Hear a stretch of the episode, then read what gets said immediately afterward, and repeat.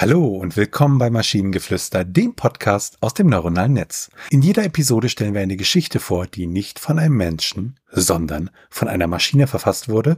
Und damit kommen wir zu unserer heutigen Geschichte über die verlorene Melodie. Einmal in einer Zeit weit, weit entfernt lebte ein Mann namens Wolfgang. Wolfgang lebte in einer ziemlich unscheinbaren Stadt namens Dewsville. Wie der Name sagt, war Dewsville ein Ort, an dem nichts Aufregendes passierte. Die Uhr tickte immer so, wie der Magen eines in Hypnose versunkenen Frettchens, langsam und sehr vorhersehbar. Die Tatsache, dass Wolfgang ein leidenschaftlicher Musiker war, wurde nur durch seine tragische Unfähigkeit überschattet, eine Melodie im Gedächtnis zu behalten. Oh, er konnte wundervolle Melodien erschaffen, aber sie verlor sich in Dewsville wie guter Humor auf einer Vampirbeerdigung.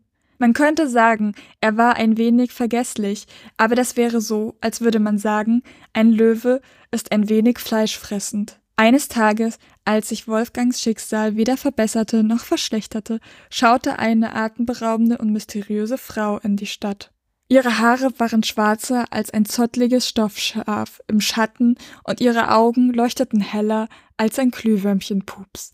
Diese geheimnisvolle Schönheit hieß Melody. So originell der Name auch sein mag, Wolfgang hatte schon Probleme, die einer Orange zu behalten. Die Ankunft von Melody weckte Wolfgangs Aufmerksamkeit oder besser gesagt sein jämmerlich unzuverlässiges melodisches Gedächtnis. Jetzt hatte er nicht nur Melodien zu vergessen, sondern die bezaubernde Frau namens Melody. Was alles passierte, war ein mitreißend verunglückter Verlauf von Höflichkeit und Romantik. Jedes Mal, wenn Wolfgang versuchte, Melodie seine Liebe zu gestehen, verwechselte er sie mit einer seiner vergessenen Melodieliedern und sang stattdessen für sie. Und jedes Mal lächelte Melodie, amüsiert über Wolfgangs Versuch, ihr seine Gefühle mit Liedern auszudrücken. Trotz all dieser musikalischen Misshandlungen fand Melody Wolfgangs Unbeholfenheit und endlose Verwechslung süß. Unter all den uninspirierten und vorhersehbaren Männern in Dewsville war Wolfgang unverkennbar einzigartig. Er hatte so viele Melodien in seinem Herzen, dass er keinen Platz hatte, um sie zu behalten.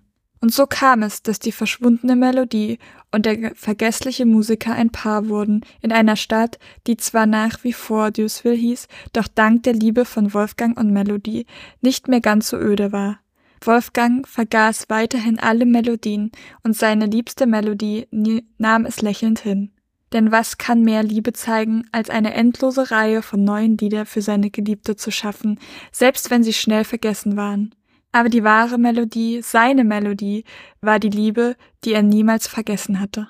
Ja, also die Geschichte sollte man nicht äh, zu sich nehmen, wenn man dabei was trinkt, weil es könnte die Gefahr bestehen, dass man vor Lachen das Ganze dann durch die Gegend spuckt. Ähm, es sind einfach großartige Stellen drin in dem ganzen Stück. Also so Sachen wie ähm, diese, diese Analogien. Ne? Die Uhr tickte immer so wie der Magen eines in Hypnose versunkenen Frettchens. Und es hört ja nicht auf. Äh, ähm, wie guter Humor auf einer Vampirbeerdigung. Ne? Ähm, also es ist ja.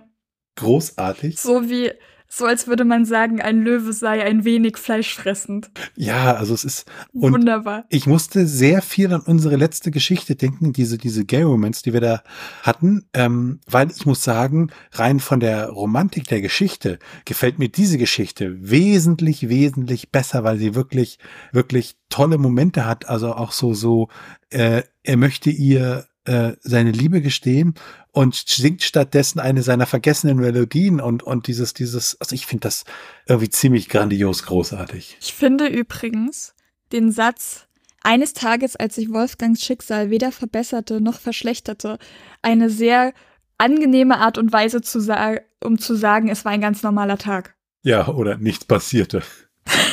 Was ich mich frage, da steht ja dann im, im, im Nebensatz, schaut eine atemberaubende und mysteriöse Frau in die Stadt. Kann man in die Stadt schauen? Also, ich würde sagen, nein. Naja, es ist halt sehr umgangssprachlich. Also zum Beispiel, wenn halt jemand auf deiner Arbeit vorbeischaut, dann kommt er halt mal vorbei auf einen Besuch quasi. Ich denke, so ist es gemeint.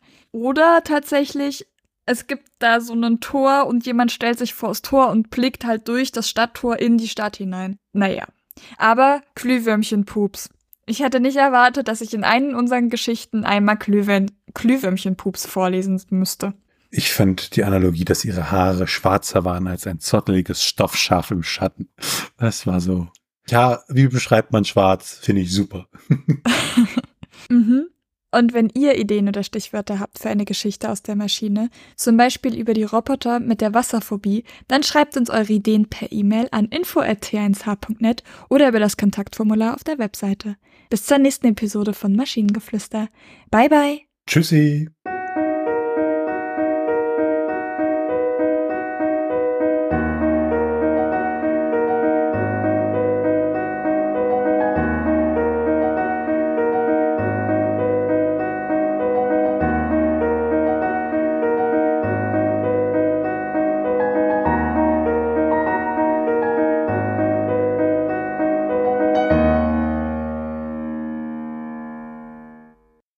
Produktion von Tone Age. T1h.net